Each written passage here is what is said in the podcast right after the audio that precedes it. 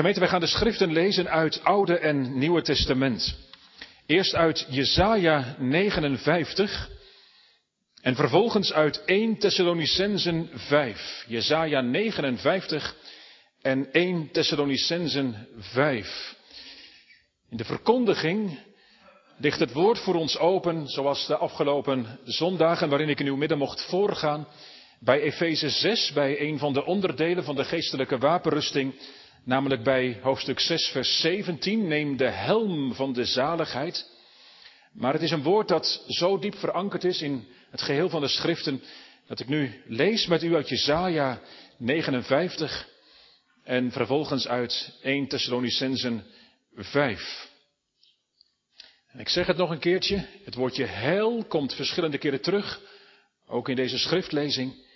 Hoor daarin ook de verwijzing naar die helm van het heil, de helm van de zaligheid. Een dringend woord uit Jesaja 59, eerst vers 1 en 2 en vervolgens vanaf vers 15. Het woord van God klinkt als volgt. Jesaja 59, vers 1 en 2. Zie, de hand van de Heere is niet te kort dat ze niet zou kunnen verlossen, zalig maken. En zijn oor is niet toegestopt dat het niet zou kunnen horen. Maar uw ongerechtigheden maken scheiding tussen u en uw God. Uw zonden doen zijn aangezicht voor u verborgen zijn, zodat hij u niet hoort. Vers 15. Ik denk even aan de tekst die vanmorgen hier bepreekt werd. Koop de waarheid en verkoop ze niet. Vers 15 zegt, ja, de waarheid ontbreekt. En wie zich afkeert van het kwade wordt beroofd. En de Heere zag het en het was kwalijk in zijn ogen dat er geen recht was. Omdat hij zag dat er niemand was, ontzette hij zich. Want er was geen voorbidder.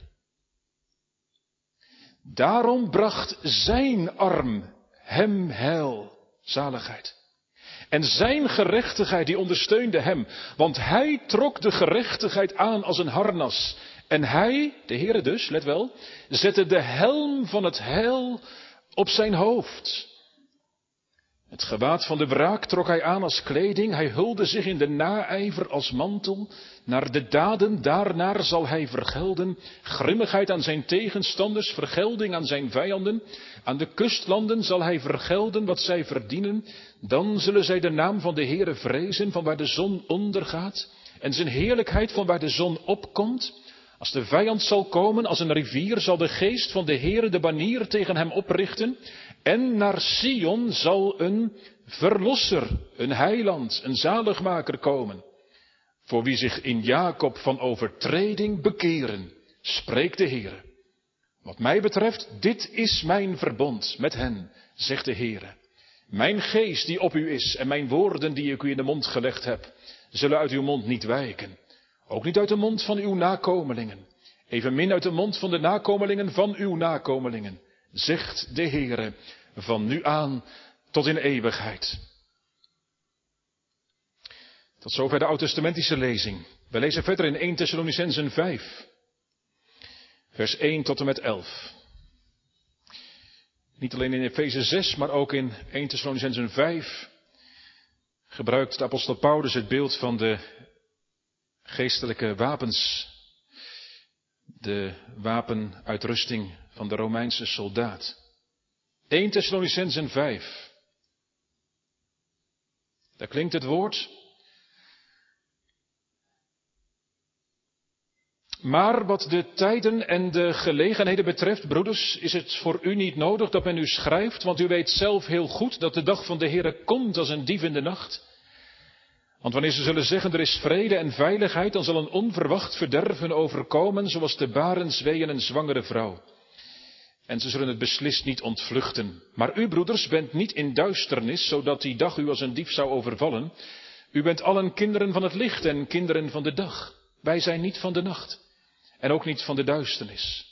Laten we dan niet, evenals de anderen, slapen, maar laten we waakzaam en nuchter zijn, want zij die slapen, slapen s'nachts. En zij die dronken zijn, zijn s'nachts dronken. Maar laten wij die van de dag zijn, nuchter zijn. Bekleed met het borstharnas van geloof en liefde. En, let wel, met de hoop op de zaligheid als helm. Want God heeft ons niet bestemd tot toorn, maar tot het verkrijgen van de zaligheid door onze Heer Jezus Christus, die voor ons gestorven is, opdat wij, het zij we waken, het zij we slapen, samen met Hem zouden leven. Bemoedig elkaar daarom en bouw de een de ander op, zoals u trouwens al doet. Tot zover de lezing van het woord van God. Gemeente, ik zei het, de tekst voor de verkondiging staat in Efeze 6, vers 17a. Deze woorden, en neem de helm van de zaligheid. Wij bereiden ons voor op de verkondiging met Psalm 31. En daarvan de laatste drie coupletten. Psalm 31, vers 17, waar we zingen dat de Heere ons heil, zaligheid wil bereiden en ook in vers 19 gaat het over die hoop waar we over gelezen hebben, wat straks terugkomt. Hopend op de Heere wachten, dan ontvang je moed en krachten. En daartussenin, vers 18, daar klinkt ook heel eerlijk. En wellicht herken je dat. Dat je soms, als je het zicht op die hoop en op dat heil en op deze God vooral kwijt bent, dat je wel eens te moedeloos kunt zijn. Te moedeloos. Omdat de duivel graag je gedachten op hol brengt. Efeze 6, vers 17a. En neem de helm van de zaligheid. Ik noem het nog even ook voor u als u thuis meekijkt. Er is een handout beschikbaar op de website, ook bij deze dienst. En als u die voor u hebt, of ook hier in de kerk, dan ziet u dat ik het wat onderverdeeld heb in drie aspecten bij deze tekst. Dat ontvangen van die helm, dat is het eerste. Wat betekent dat nou? De zaligheid die geschonken wordt. Maar het tweede en het derde gaat dan vooral over, waar het uiteindelijk ook om gaat, het dragen van die helm. En dat heeft te maken met, met bescherming, maar ook met blijde verwachting. Hoop op God. Gemeente van Christus, de helm van de zaligheid. Nou meiden, jongens, hier in de kerk of thuis meekijkend, waar heb je nou eigenlijk een helm voor nodig? Nou, zo moeilijk. Als je brommen wilt rijden als je wat ouder bent, dan moet je een helm op. Tuurlijk, ter bescherming van je hoofd voor als je valt.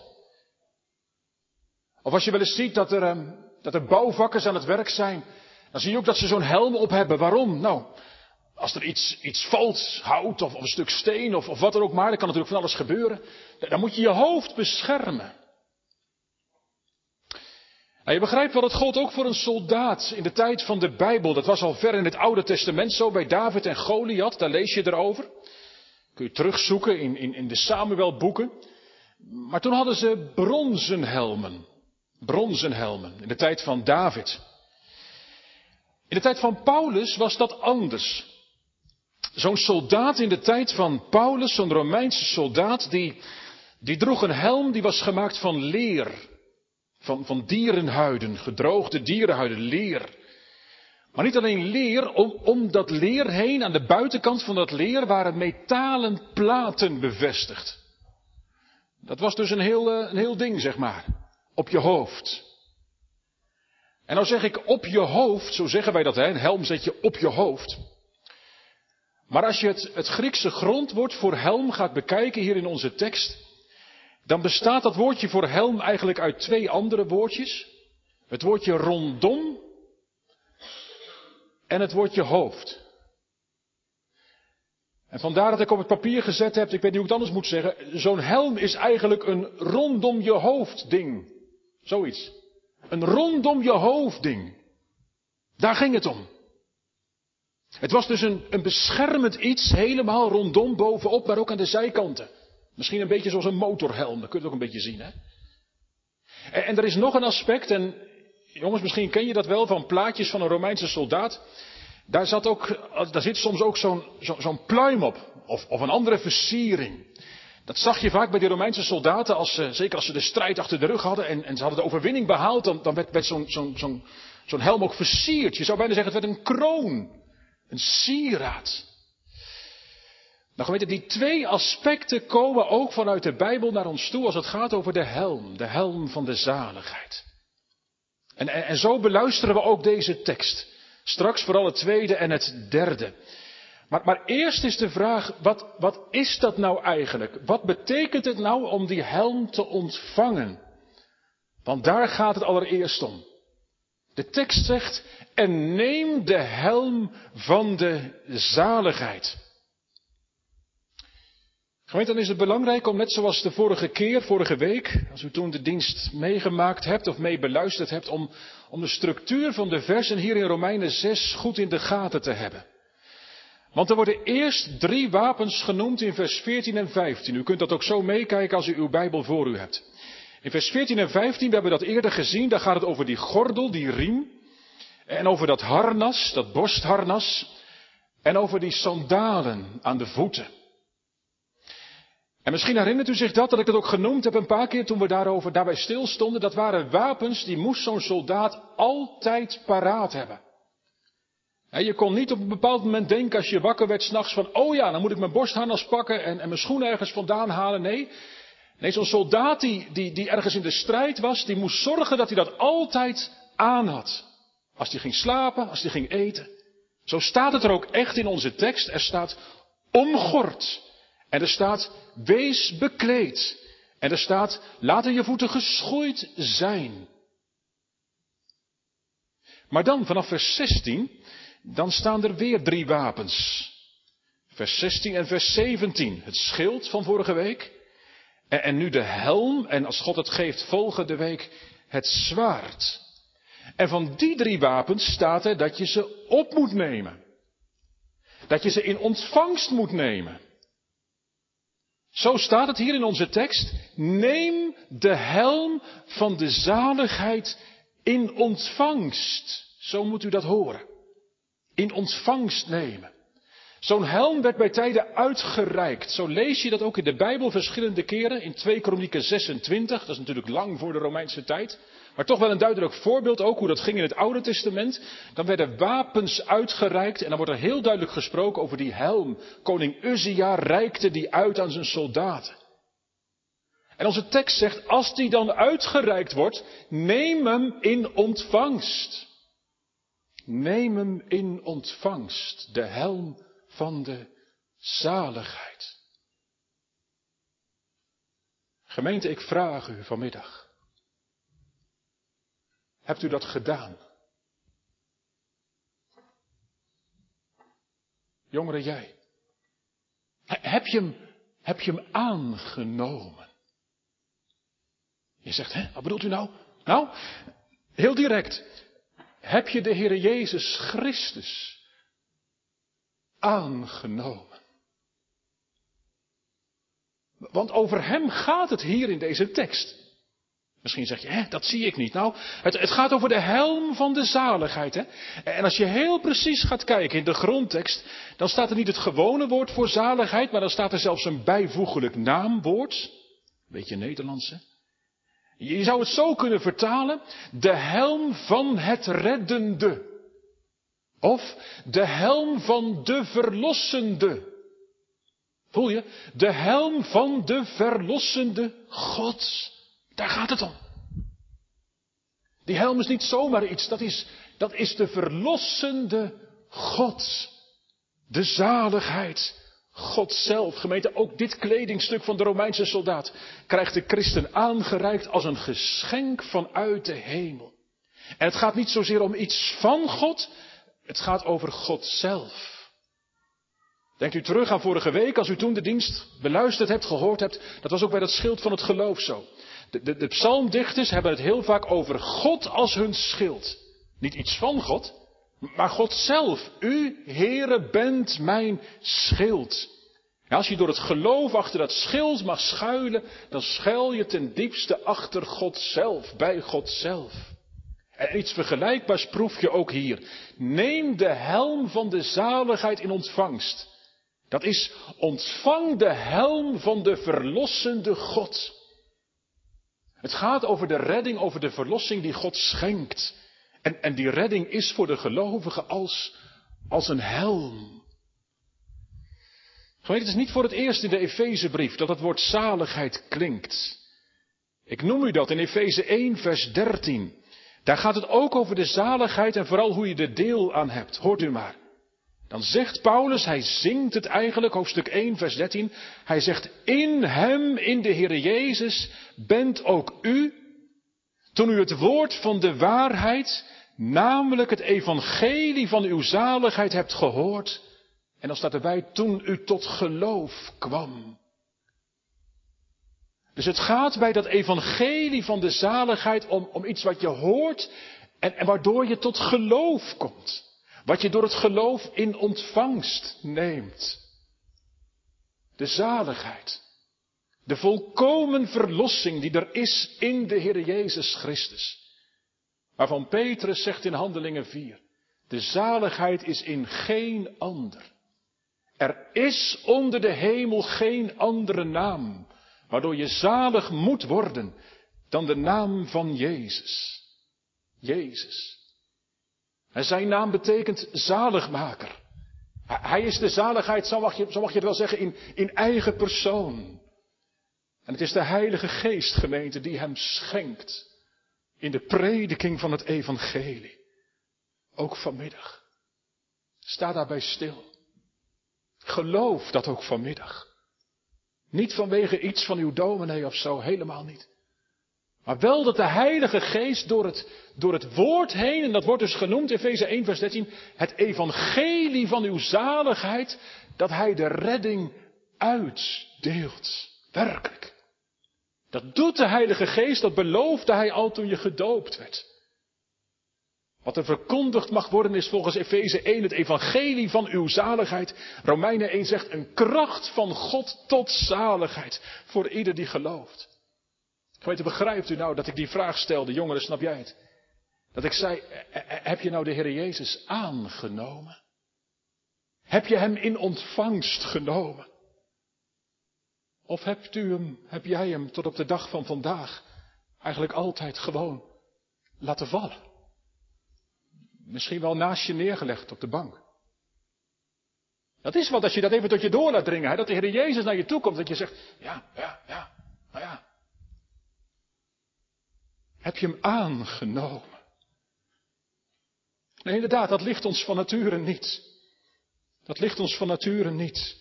Ook in coronatijd proberen wij alles weer op orde te krijgen. En, en, en, en valt het ons niet mee om, om, om te denken aan iemand die ons werkelijk verlost Samen krijgen wij corona onder controle, zeggen we. We regelen de boel uiteindelijk wel, ook in de kerk. Maar gemeente, het evangelie is echt van een andere toonsoort hoor. Het evangelie is de blijde boodschap van verlossing. Maar wie is er om verlegen? Wie hoort er op bij de boodschap van verlossing in de Heer Jezus Christus? Om zondaren zalig te maken. Ik las van Maarten Luther, de reformator, deze uitspraak.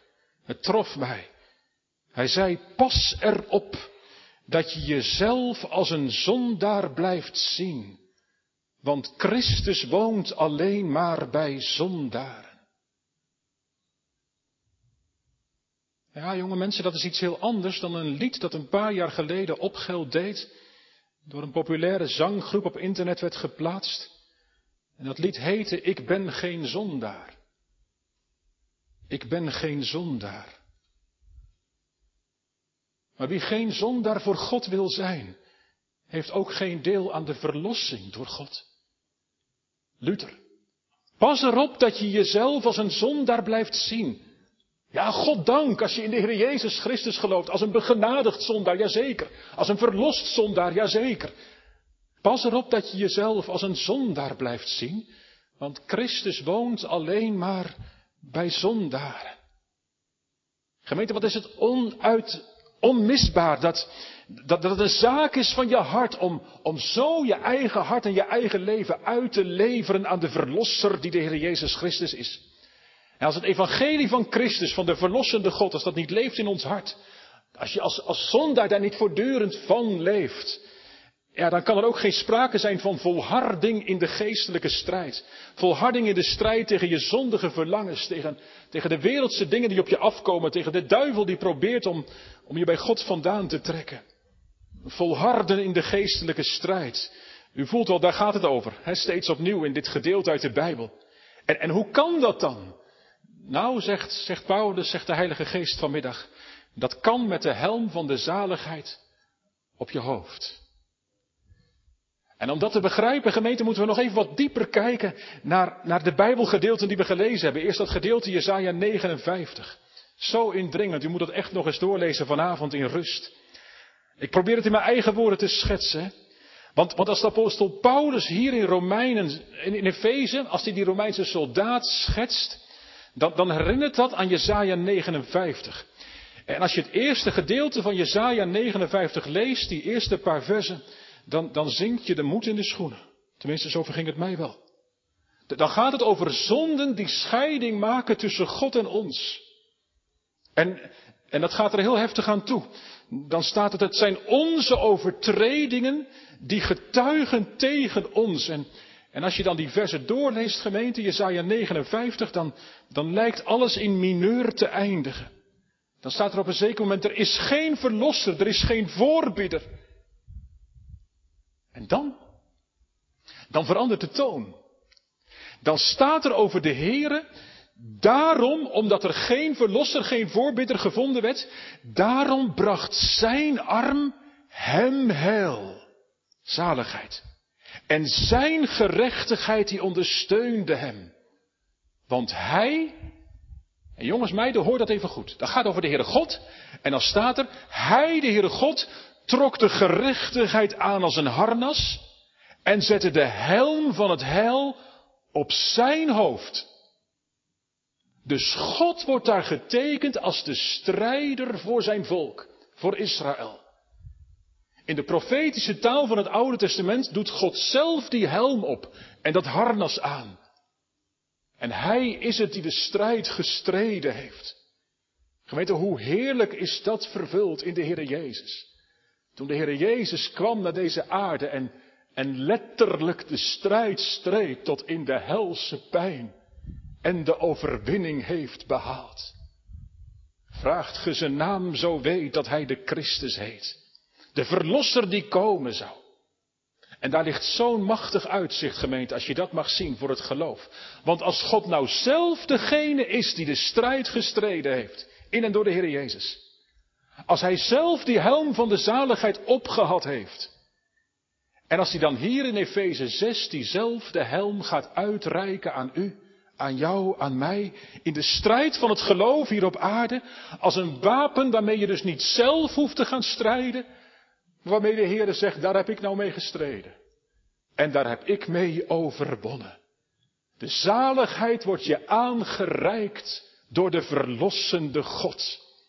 Het staat gemeente in Jesaja 59. Een verlosser zal komen voor ieder die zich van zijn overtredingen tot hem bekeert. Zie daar de Heere Jezus Christus. En hij komt vanmiddag op u en jou toe. Jongeren ook op jou. En zijn stem klinkt, keer je af van de zonde en keer je naar mij, de verlossende God. Want waar je mij gelooft, Waar je tot mij bekeert, mag je leven in de zekerheid dat God zelf jou bedekt met die helm van de zaligheid. Met die verlossing die in Christus Jezus is. Gemeente, en dan komen we bij het tweede. Want, want u voelt, hier gaat het over dat ontvangen van die zaligheid, hè, van die verlossing door de Heer Jezus.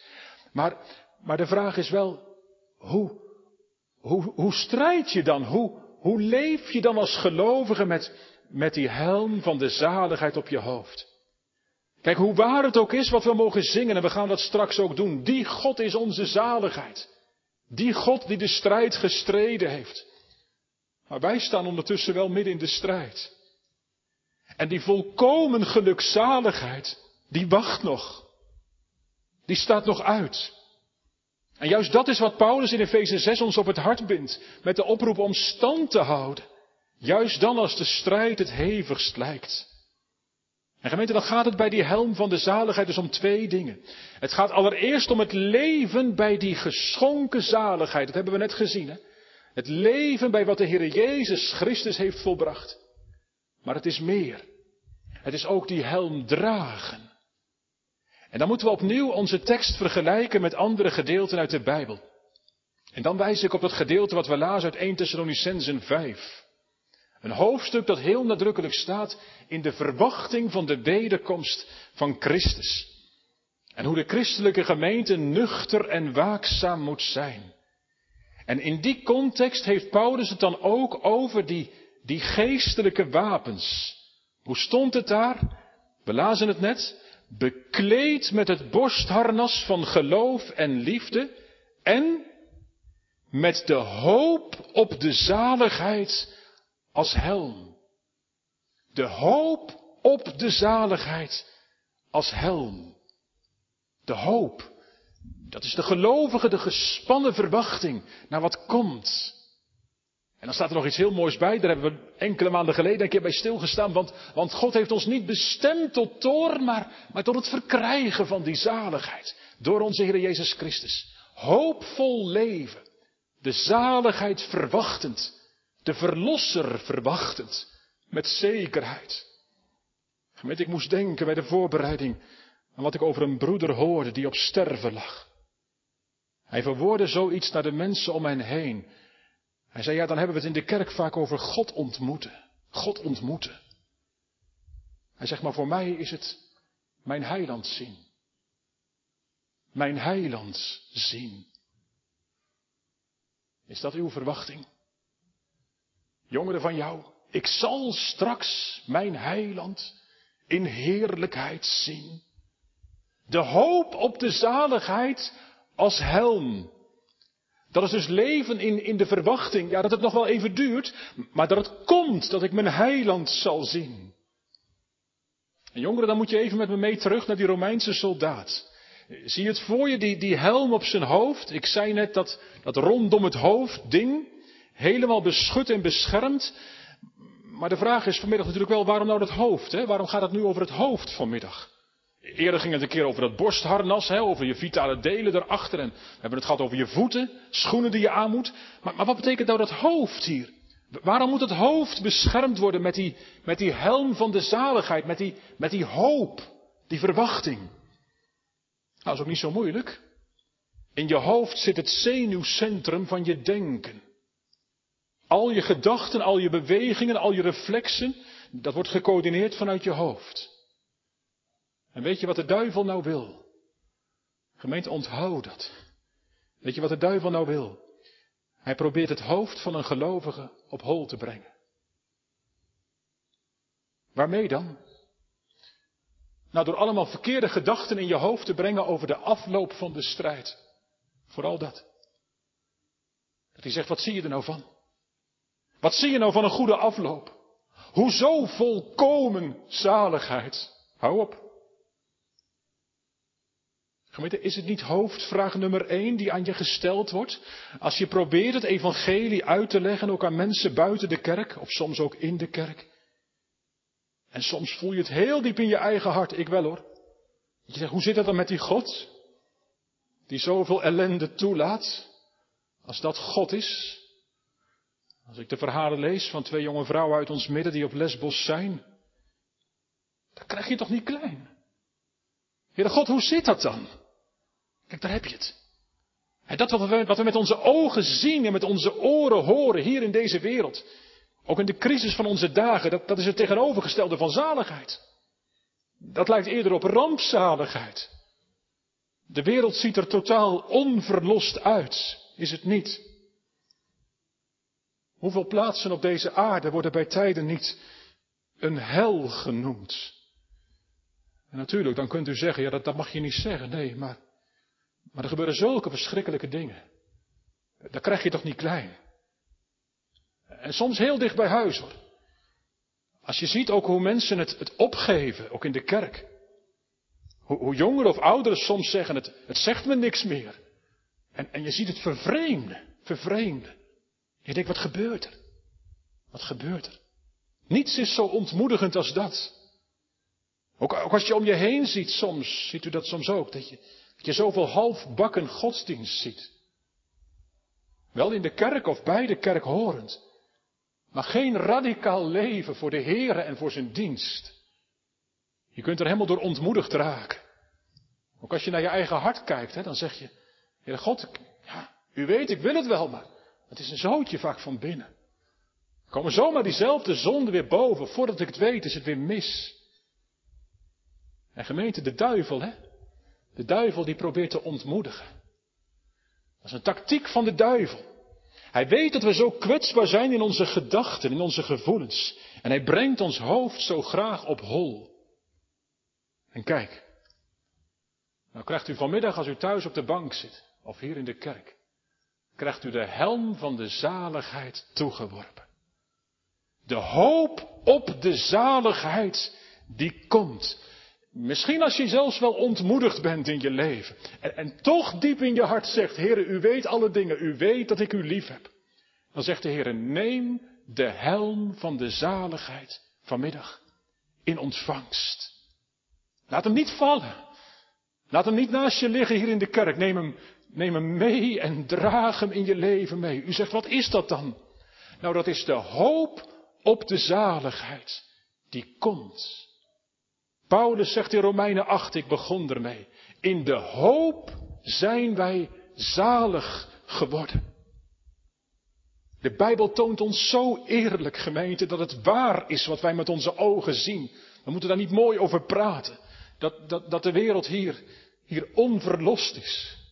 En dat er zoveel gebrokenheid is. Er staat zelfs in Romeinen 8, de schepping is aan de zinloosheid onderworpen. Ik weet nog steeds niet goed wat dat betekent, gemeente. Alsof de schepping zinloos zou zijn. Nou ja, Paulus worstelt met de woorden. Hij zegt, het is aan de zinloosheid onderworpen. Je ziet het maar doorgaan en doorgaan en doorgaan. Heel de schepping zucht en is in barensnood. En er komt nog iets bij, zegt Paulus, ook wij zelf, wij die de geest ontvangen hebben, wij die bij Christus mogen horen, wij, wij zuchten in onszelf. Wij, wij verwachten de aanneming tot kinderen. Wij verwachten de verlossing van ons zondige lichaam.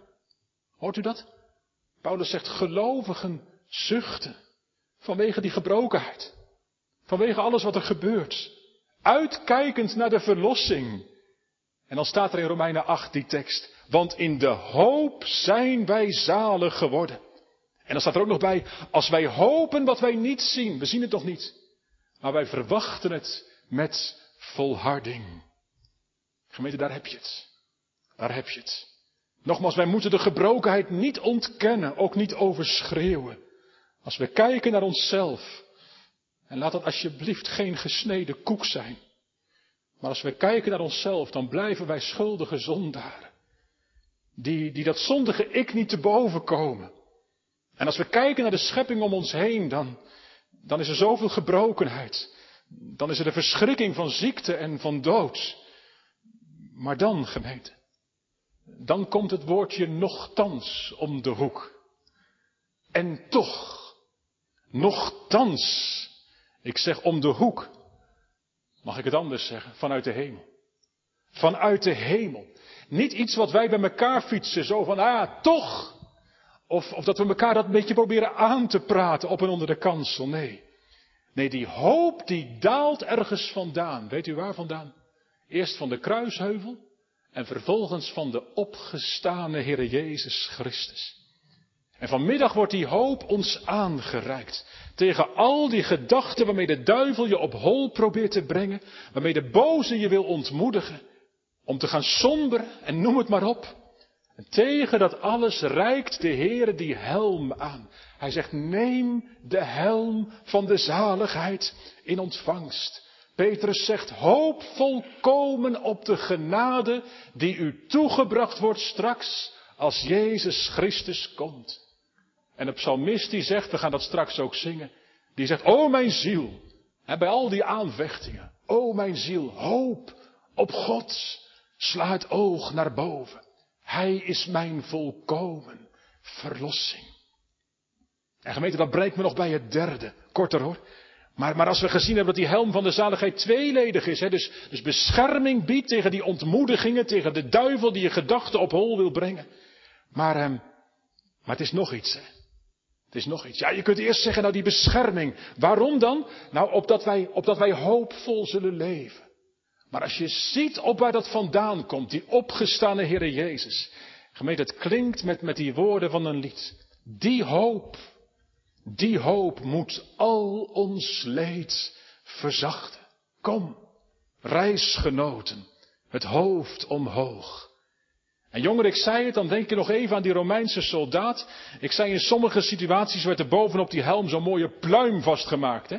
Zo'n versiering. Het leek wel een kroon. Iets heel moois. En zeg nou zelf, een kroon, die moet je niet zo gaan dragen.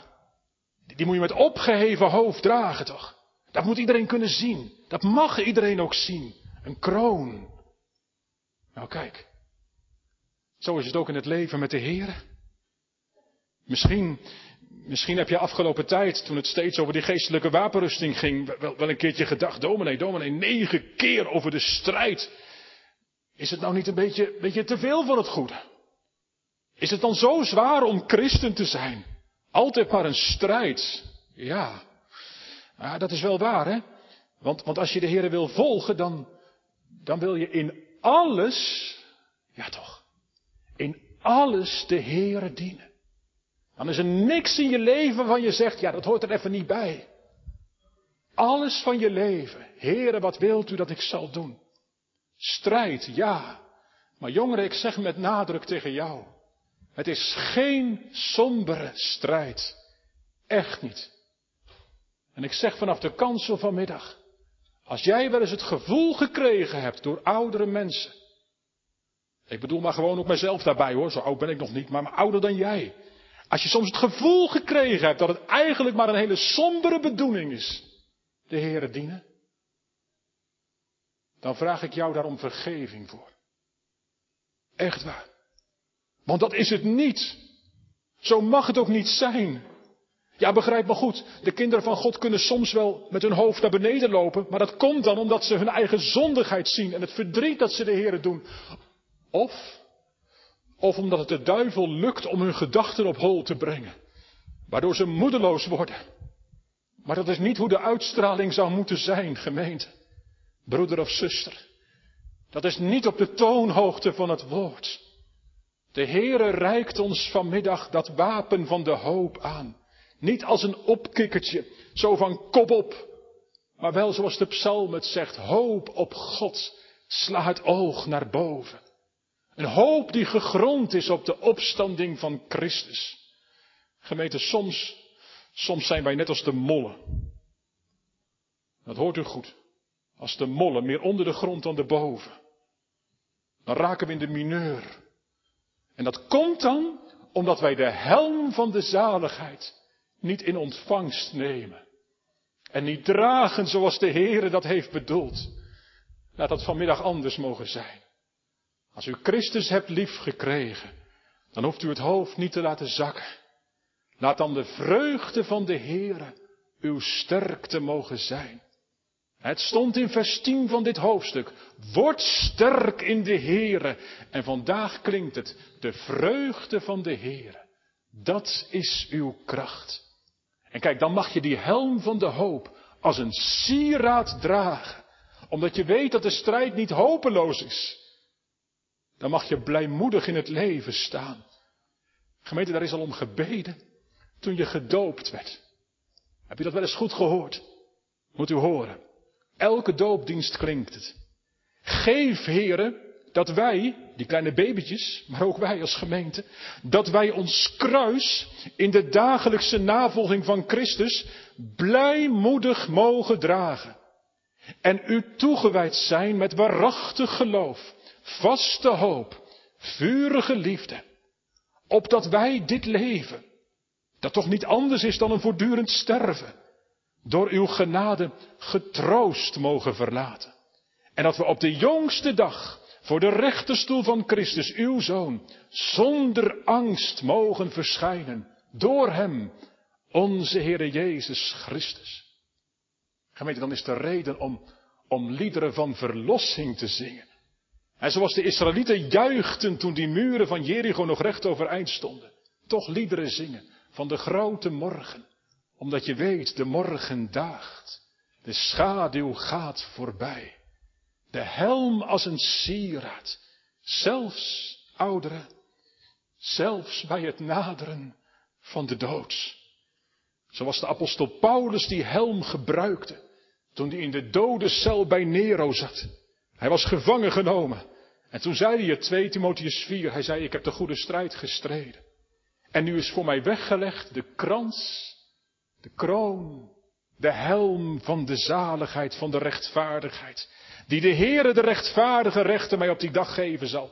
En Paulus zegt niet alleen mij, maar ook allen die zijn verschijning hebben lief gekregen. Kom gemeente van Oud-Beierland. Is Christus kostbaar voor u geworden? Jongeren, is het wonder van de verlossing in je hart gaan leven. En worstel je tegelijk met die onverlostheid die je bij jezelf en om je heen merkt.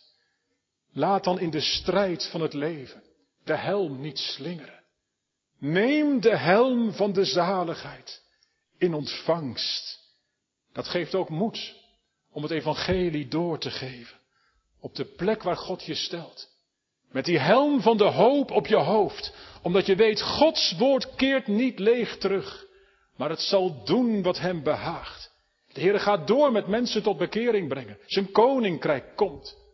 Gemeente, daarom sta ik hier te preken. Wat dacht u? Alleen daarom. Niet omdat ik het zelf allemaal zo goed snap. Niet omdat het er allemaal zo rooskleurig uitziet in coronatijd en zo. Maar vanwege die helm van de zaligheid op mijn hoofd. Hoop op de Heer. Want bij Hem is goede tierenheid. En bij Hem is, is veel verlossing. En het laatste gemeente, als wij dan, als we dan hoopvol uitkijken, kijkt u mee. Jongeren, kijk jij ook mee. Je zegt, ja, de Heere Jezus komt. Als je dan hoopvol uitkijkt naar wat, wat God gaat doen, dan is het vanmiddag net, zo, net alsof we in een, in een grote open ruimte staan. Samen. Waar het heel krachtig kan echoen. Jongens, heb je het wel eens geprobeerd? Wie is de koning van Wezel? Ezel. Ja, zie je wel. Wie is de, zo gaat dat, hè? Dat echoot er terug. En, en weet je, nou is er vanmiddag een andere roep. Een andere roep. En, en die komt vanuit de hemel. Hoor je het? Ja, en, en toch hoor je het? Hoor je het? De Heer Jezus, de heiland. Hij, hij roept vanuit de hemel. Hij roept, ik kom. En is het nou het echo in jouw hart dat jij zegt, kom. Kom, Heer Jezus. Ja, kom. Kom spoedig. Amen.